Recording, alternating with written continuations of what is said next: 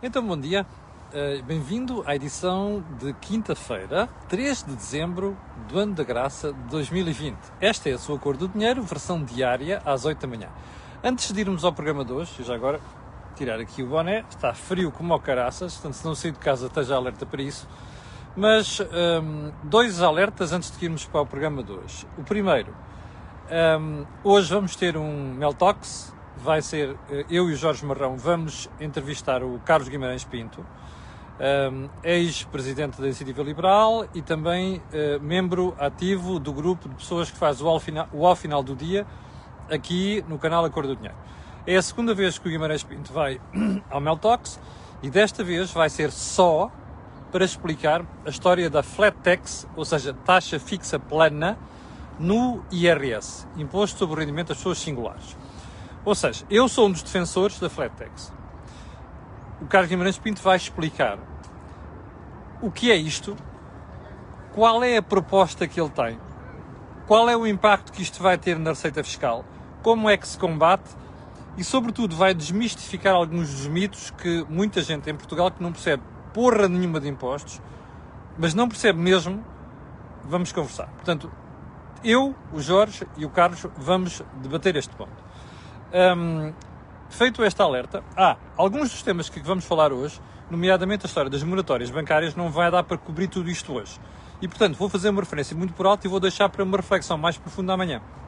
Vamos então ao, à agenda de hoje, começando pelo período histórico do dia, e para referenciar a morte do ex-presidente francês Valéry Giscard d'Estaing. Um, não é da geração dos mais novos. Eu próprio, quando comecei a fazer jornalismo, um, já não era, ele já não era presidente, ele tinha perdido as eleições para François Mitterrand no princípio dos anos 80, mas o senhor d'Estaing foi uma pessoa muito importante. Não só em França, foi o último, talvez, dos presidentes que não era da direita idiota, não é?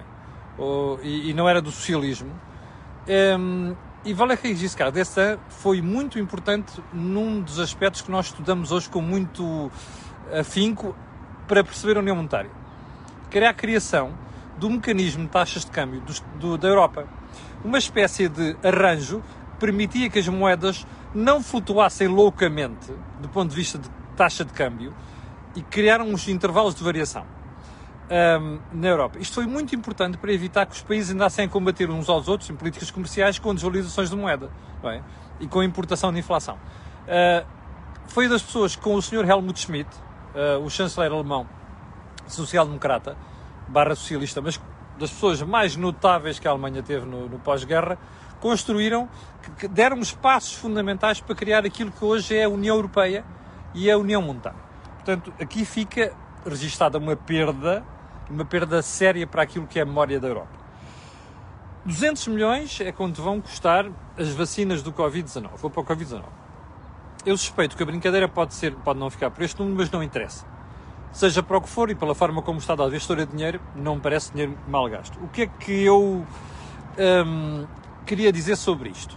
Como sabe, daqui a pouco vamos ver uma declaração do Sr. Primeiro-Ministro sobre a história da plano de vacinação. Eu vou-lhe dar o benefício da dúvida, porque vou esperar pelo que ele vai anunciar hoje, embora a doutora Gracinha Freitas, perdão, doutora Marta quase tremido, já tinha dado, já tinha dado uns, uns, uns lamirés ontem sobre o que é que vai acontecer. E eu já lá vou também. Mas, hum, sobre o plano de vacinação, apesar de tudo, eu vou dar o benefício da dúvida ao Governo, que é para não ficar a dizer que eu falo antes por antecipação critico por antecipação. Ponto seguinte, o azar da doutora Graça Freitas. Eu vi posts inacreditáveis ontem, inacreditáveis, de um insulto inacreditável, de uma falta de respeito impressionante. Uma coisa é nós criticarmos a senhora por aquilo que diz. Uma coisa é nós chamarmos a atenção para as falhas da doutora Graça Freitas enquanto Diretora-Geral de Saúde. Outra coisa completamente diferente é destilar ódio aqui nas redes sociais ou outro sítio qualquer em relação à senhora. E eu só espero que corra tudo bem à senhora, sinceramente. Não me interessa como é que a senhora apanhou aquilo ou não deixou de apanhar. O que interessa é, é um ser humano, temos de ter respeito pelas pessoas e, portanto, espero, sinceramente, de fundo de coração, que a doutora Graça Feitas tenha a melhor recuperação possível. Ponto seguinte. A greve de fome dos empresários da restauração. Como você percebeu, o doutor António Costa, o doutor eh, Pedro Cisa Vieira, o resto do governo, não querem receber aquela malta que está ali a protestar uh, por causa do setor da restauração. Eu teria muito a dizer sobre restauração e a dizer um dia, mas há uma coisa que gostava de perguntar, depois de ter ouvido a explicação do Sr. Primeiro-Ministro e mesmo de outros membros do Governo, que é, ah, nós não recebemos empresário A, B e C, recebemos associações empresariais. ARESP, essas coisas todas. Um, estou confuso. Muito confuso. Sabe porquê? Porque eu conheço empresários que já foram recebidos a título individual pelo Sr. Primeiro-Ministro. Um deles, estive, estive a jantar com ele ontem.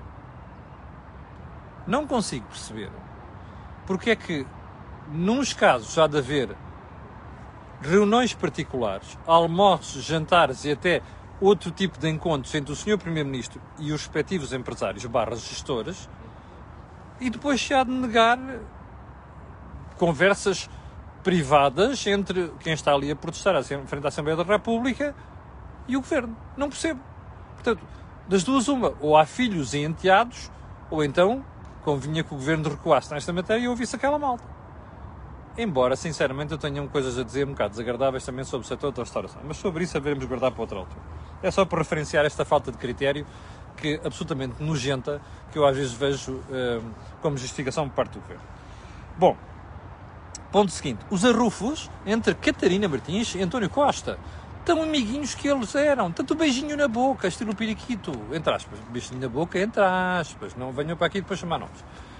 E agora, de repente, a Catarina já diz que o Primeiro-Ministro fala em oportunismo no orçamento e a Catarina diz que não gosta de insultos em política na praça pública não sei muito bem o que é que se passará entre, portas, mas também não é da nossa conta. Um, tão amigos que eles eram. Doutor António Costa bateu-se numa alhada em 2015. E mais tarde ou mais cedo vai perceber o seu erro. Aliás, já deve estar a perceber. Portanto, não me admira nada. Ponto seguinte, mais moratórias na Europa. Ontem a EBA já aceitou mais moratórias. Já aceitou prolongamento, mais, ainda mais moratórias eu vou lhe dizer uma coisa: eu acho que a Europa está a cavar um buraco monumental com esta história das moratórias. Primeiro, nunca devia ter sido feito da forma que foi, e eu tenho moral para dizer isto, desde o início condenei esta solução, feita como está a ser feita. Segundo, se é para fazer moratórias, isto tem que ter um limite. A gente vai adiando e a bola de neve vai crescendo. Isto vai correr mal, percebe?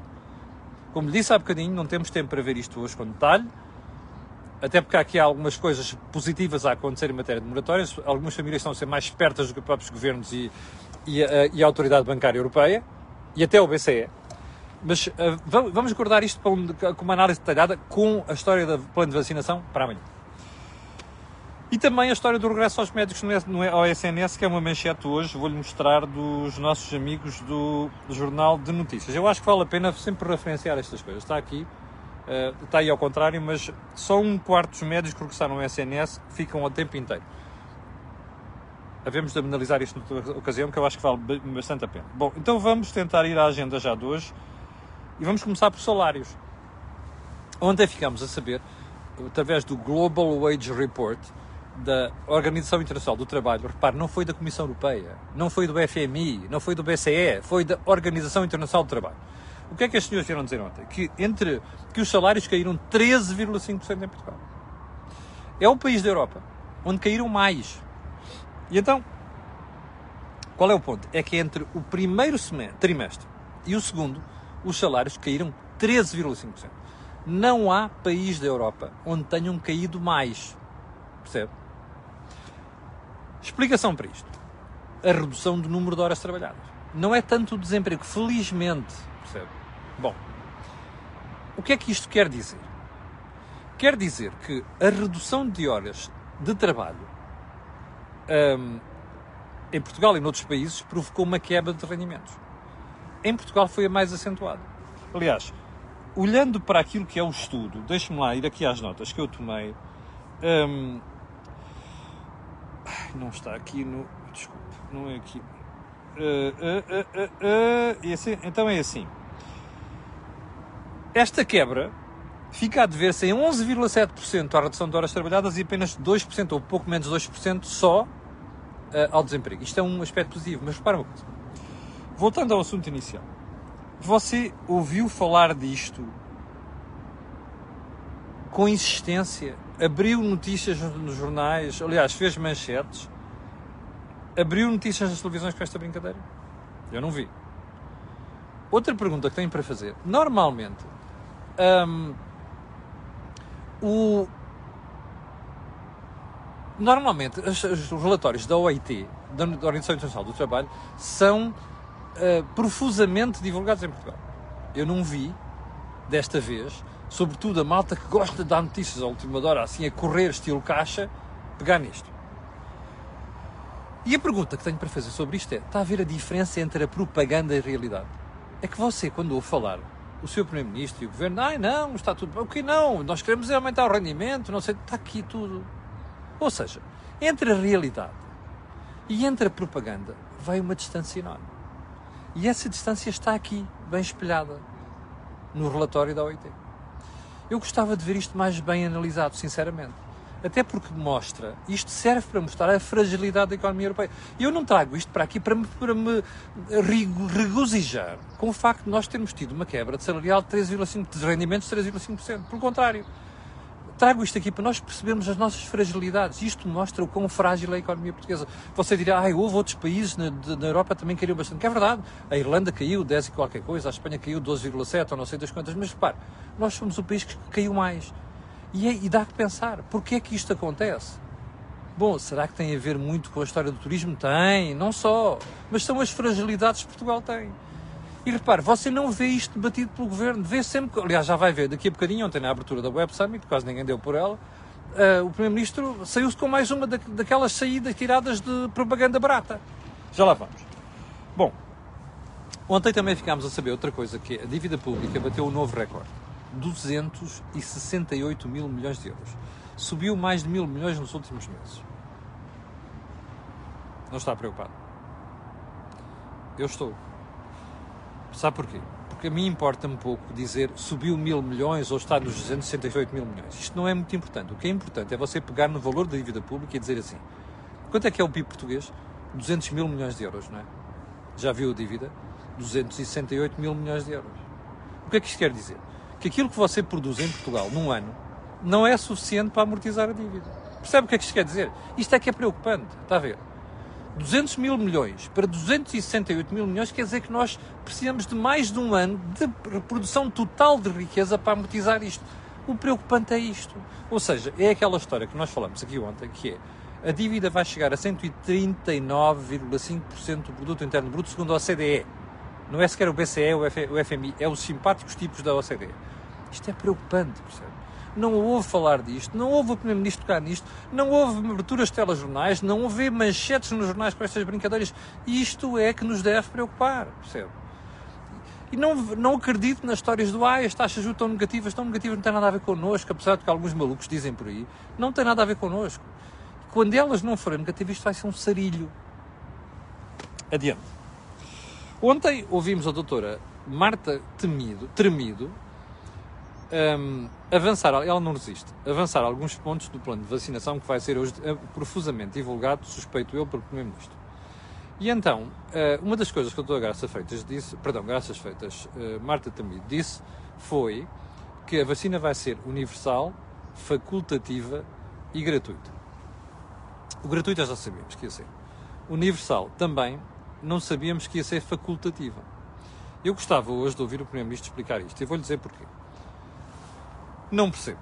Então o governo está farto de decretar confinamentos. Está farto de decretar proibições de circulação de conselhos. Já nos obrigou a ficar em casa várias vezes. Os portugueses muito obedientemente ficam. Qual é a, qual é a lógica de quem obriga a fazer confinamentos depois não obrigar a tomar a vacina? Não percebo. É que, vou-lhe dizer porquê. Não é raciocínio meu, é raciocínio de factos. Espera aí. Você fica em casa obrigatoriamente para não andar na rua não contagiar os outros. Então, mas você, para tomar a vacina, é facultativo? Imagine que há um número inacreditável ou elevado de pessoas que não querem tomar a vacina. Então, se essas pessoas apanharem o vírus, não vão contagiar as outras? Está a ver? Mais, se for um número, elevado de pessoas que não querem tomar a vacina depois vai, vai parar aos hospitais, e às UCIs, é um bocado difícil perceber estas coisas, está a ver? Portanto, se é para fazer umas coisas, tem que se fazer outras. Eu nem estou a entrar aqui no debate sobre se deve ou não ser facultativo ou obrigatório. Não é isso que está em causa. O que está em causa é a coerência de procedimentos e decisões num caso e decisões no outro. Mas aguardemos, eu vou dar o benefício da dúvida, aguardemos hoje pelo, pelo aquilo que o Primeiro-Ministro vai dizer, uh, que é para a gente perceber exatamente o que é que está ali a falar. E já agora, por falar em Primeiro-Ministro um, ehm, e, e, e, coisas que a mim me fazem impressão, um, eu não sei se você já ouviu, eu daqui a pouco vou pôr aqui no. no, não consigo reproduzir isto agora. Vou, vou pôr daqui, daqui a bocado no programa, no, nos comentários, vou pôr aqui o vídeo, um certo do vídeo da entrevista do Sr. Primeiro-Ministro ao Observador, ao Jornal Observador, que é para você perceber uh, o alcance da nebulosa. Sendo que nebulosa aqui é, eu acho que eles não sabem o que estão a fazer. Percebe? E eu acho sinceramente que não há plano nenhum aqui. Aqui é tudo gerir em cima do joelho. Aliás, estrategicamente, como sabe, o governo é um campeão, não é? Em matéria de estratégia. Bom, ponto seguinte. Continuo a dizer uma coisa, ainda sobre planos de vacinação. Percebemos ontem pela, pela doutora Marta Temido também que afinal a história de vacinar só nos centros de saúde é mesmo uma decisão do governo. Não há, não há cedências aqui, não vai haver vacinas nas farmácias. E isto deixa-me mesmo preocupado. Percebe? Tenho a certeza que as coisas não vão correr bem nos centros de saúde. Os centros de saúde vão estar atafolhados, percebe? As pessoas vão ter que se deslocar de um sítio para outro e, sobretudo, os mais velhos. Vai ser um sarilho, vai ser um problema. Está a ver? Mas há uma série de centros de saúde estão completamente desorganizados. Isto não faz o mais pequeno sentido. Devia-se envolver as farmácias neste circuito e a gente vai perceber o erro daqui a uns meses. Banca. Ontem ouvimos a Sonangol dizer que, se houver oportunidade, vende a sua participação no Banco Comercial Português, Millennium BCP. Ora, sabendo que a Sonangol é um dos maiores acionistas e faz parte do núcleo duro que influencia a gestão do banco, o BCP deve estar bem preocupado. Porque o BCP já confirmou isto junto à Sonangol. E porquê que deve estar bem preocupado? Porque, olha, nos últimos tempos tem fervilhado uma série de informações, rumores e comentários sobre o que é que pode acontecer ao setor bancário, nomeadamente fusões, nomeadamente compras uh, e por aí adiante. E se você olhar para o que está a passar aqui ao lado em Espanha, que a concentração bancária está a acelerar, pode ter ideia do que é que pode estar para acontecer em Portugal. Ora, esta história da Sonangol e do BCP, eu acho que pode ser o trigger, vai ser ali o, o, o pontozinho que vai expultar eh, uma alteração. E, portanto, nós vamos seguramente ter novidades sobre isto nas próximas semanas ou nos próximos, eh, nas próximas semanas, para ser mais exato. O que é que isto significa para o sistema bancário português? Provavelmente o início de uma transformação que não vai ficar por aqui, sobretudo por causa do impacto que nós vamos ter com esta história toda da pandemia. Os bancos estavam-se a levantar e agora levaram mais esta. Com esta em cima, sim, tem muito a ver com as moradoras, de que há bocadinho temos que devemos analisar com mais detalhe amanhã. Bom, onde é que estamos já com 18 minutos? Vamos lá à história dos híbridos. Como sabe, o Governo deu agora para alterar o regime fiscal dos híbridos. Porque houve uma organizaçãozinha chamada Zero que de repente descobriu que os híbridos até eram, poluíam mais que os outros, eu não sei das quantas. Eu acho incrível como é que as pessoas acordam tarde. Os híbridos sempre foram um problema. Até porque o peso das baterias é uma coisa complicada. Segundo, por outra razão, porque há uma série de empresas e pessoas que compram aqueles carros com os benefícios fiscais, benefícios fiscais todos imposto de circulação, uh, o ISV, mais o IVA e não sei das quantas, e depois não carregam os carros e andam com os carros uh, motor de combustão. Há uma forma de limitar isto. Há, só que os governos não os prevêem, são ingênuos, fazem as alterações populistas, né? quer dizer, vamos dar benefícios fiscais à compra de híbridos e depois, na volta, quando acordam, já é tarde. Bom, para você ter uma ideia da dimensão do mercado, em novembro, de cada oito carros vendidos, um foi híbrido. Percebe? Bom, o que é que está mal aqui? É mudarmos de regime fiscal como quem muda de camisa. Os governos andaram a estimular isto e a dizer: não, não, sim senhor, faz todo o sentido. E agora vão cortar. Imagina o que é que significa para o mercado. A mensagem que isto passa: Epá, nós somos malucos. Mudamos conforme nos dá jeito. Segundo, veja a implicação para as empresas automóveis que andaram a fazer investimentos, nomeadamente marketing e não só, para estarem para fazerem a ampliação deste segmento do mercado. E agora, de um momento para o outro, vem tudo mudar. Acha que isto tem lógica? Já percebeu o impacto na economia? É que se ficasse por aqui. Mas não. Isto é geral à economia. Acontece numa série de setores da economia. E isso é que é preocupante. Esta falta de estabilidade e de previsibilidade em Portugal, não só nos impostos, na regulação também, é preocupante. Porque isto, isto é. A instabilidade é a pior inimiga do investimento empresarial e das empresas, percebe? O drama está aqui. Bom, hum, sabe qual é o acréscimo de preço que vamos, vão ter alguns carros se houver alteração fiscal? Superior a 8 mil euros. Ok? Superior a 8 mil euros por carro. Veja só o que isto implica. E veja só o que isto significa. Frases da semana. Deixa-me lá ir aqui às duas frases da semana. Uma delas é do Dr. Pedro Cisa Vieira, que diz que concertos e espetáculos vão voltar em força. Eu também sou capaz de fazer esta previsão. A questão é: consegue dizer quando? Eu não consigo. Segunda afirmação de ontem. 2020 não foi só o ano da pandemia, foi o ano em que Portugal saltou para a primeira linha de inovação. Não, não, não comece a rir já, por favor, pelo amor de Deus, não comece já a rir, está bem? Eu já me ri o suficiente quando vi isto ontem. É propaganda, até mais não. Bom, olha, propaganda não se faz aqui, já terminámos a conversa de hoje. Quero agradecer às 8.200 pessoas que estavam em direto a sua paciência. Quero pedir a estas pessoas e outras aquilo que peço sempre, que é colocarem um gosto e fazer partilha nas redes sociais. E para o final, não esqueça, este canal tem um, um patrocínio, tem uma parceria com a Prozis. Quanto a nós, antes de dizer que amanhã de manhã às 8 estarei aqui, vou-lhe dizer que às 18 horas estarei eu e Jorge Marrão nos Mel Talks a falar com o Carlos Guimarães Pinto sobre Flatex. Fique connosco. Obrigado. Até logo.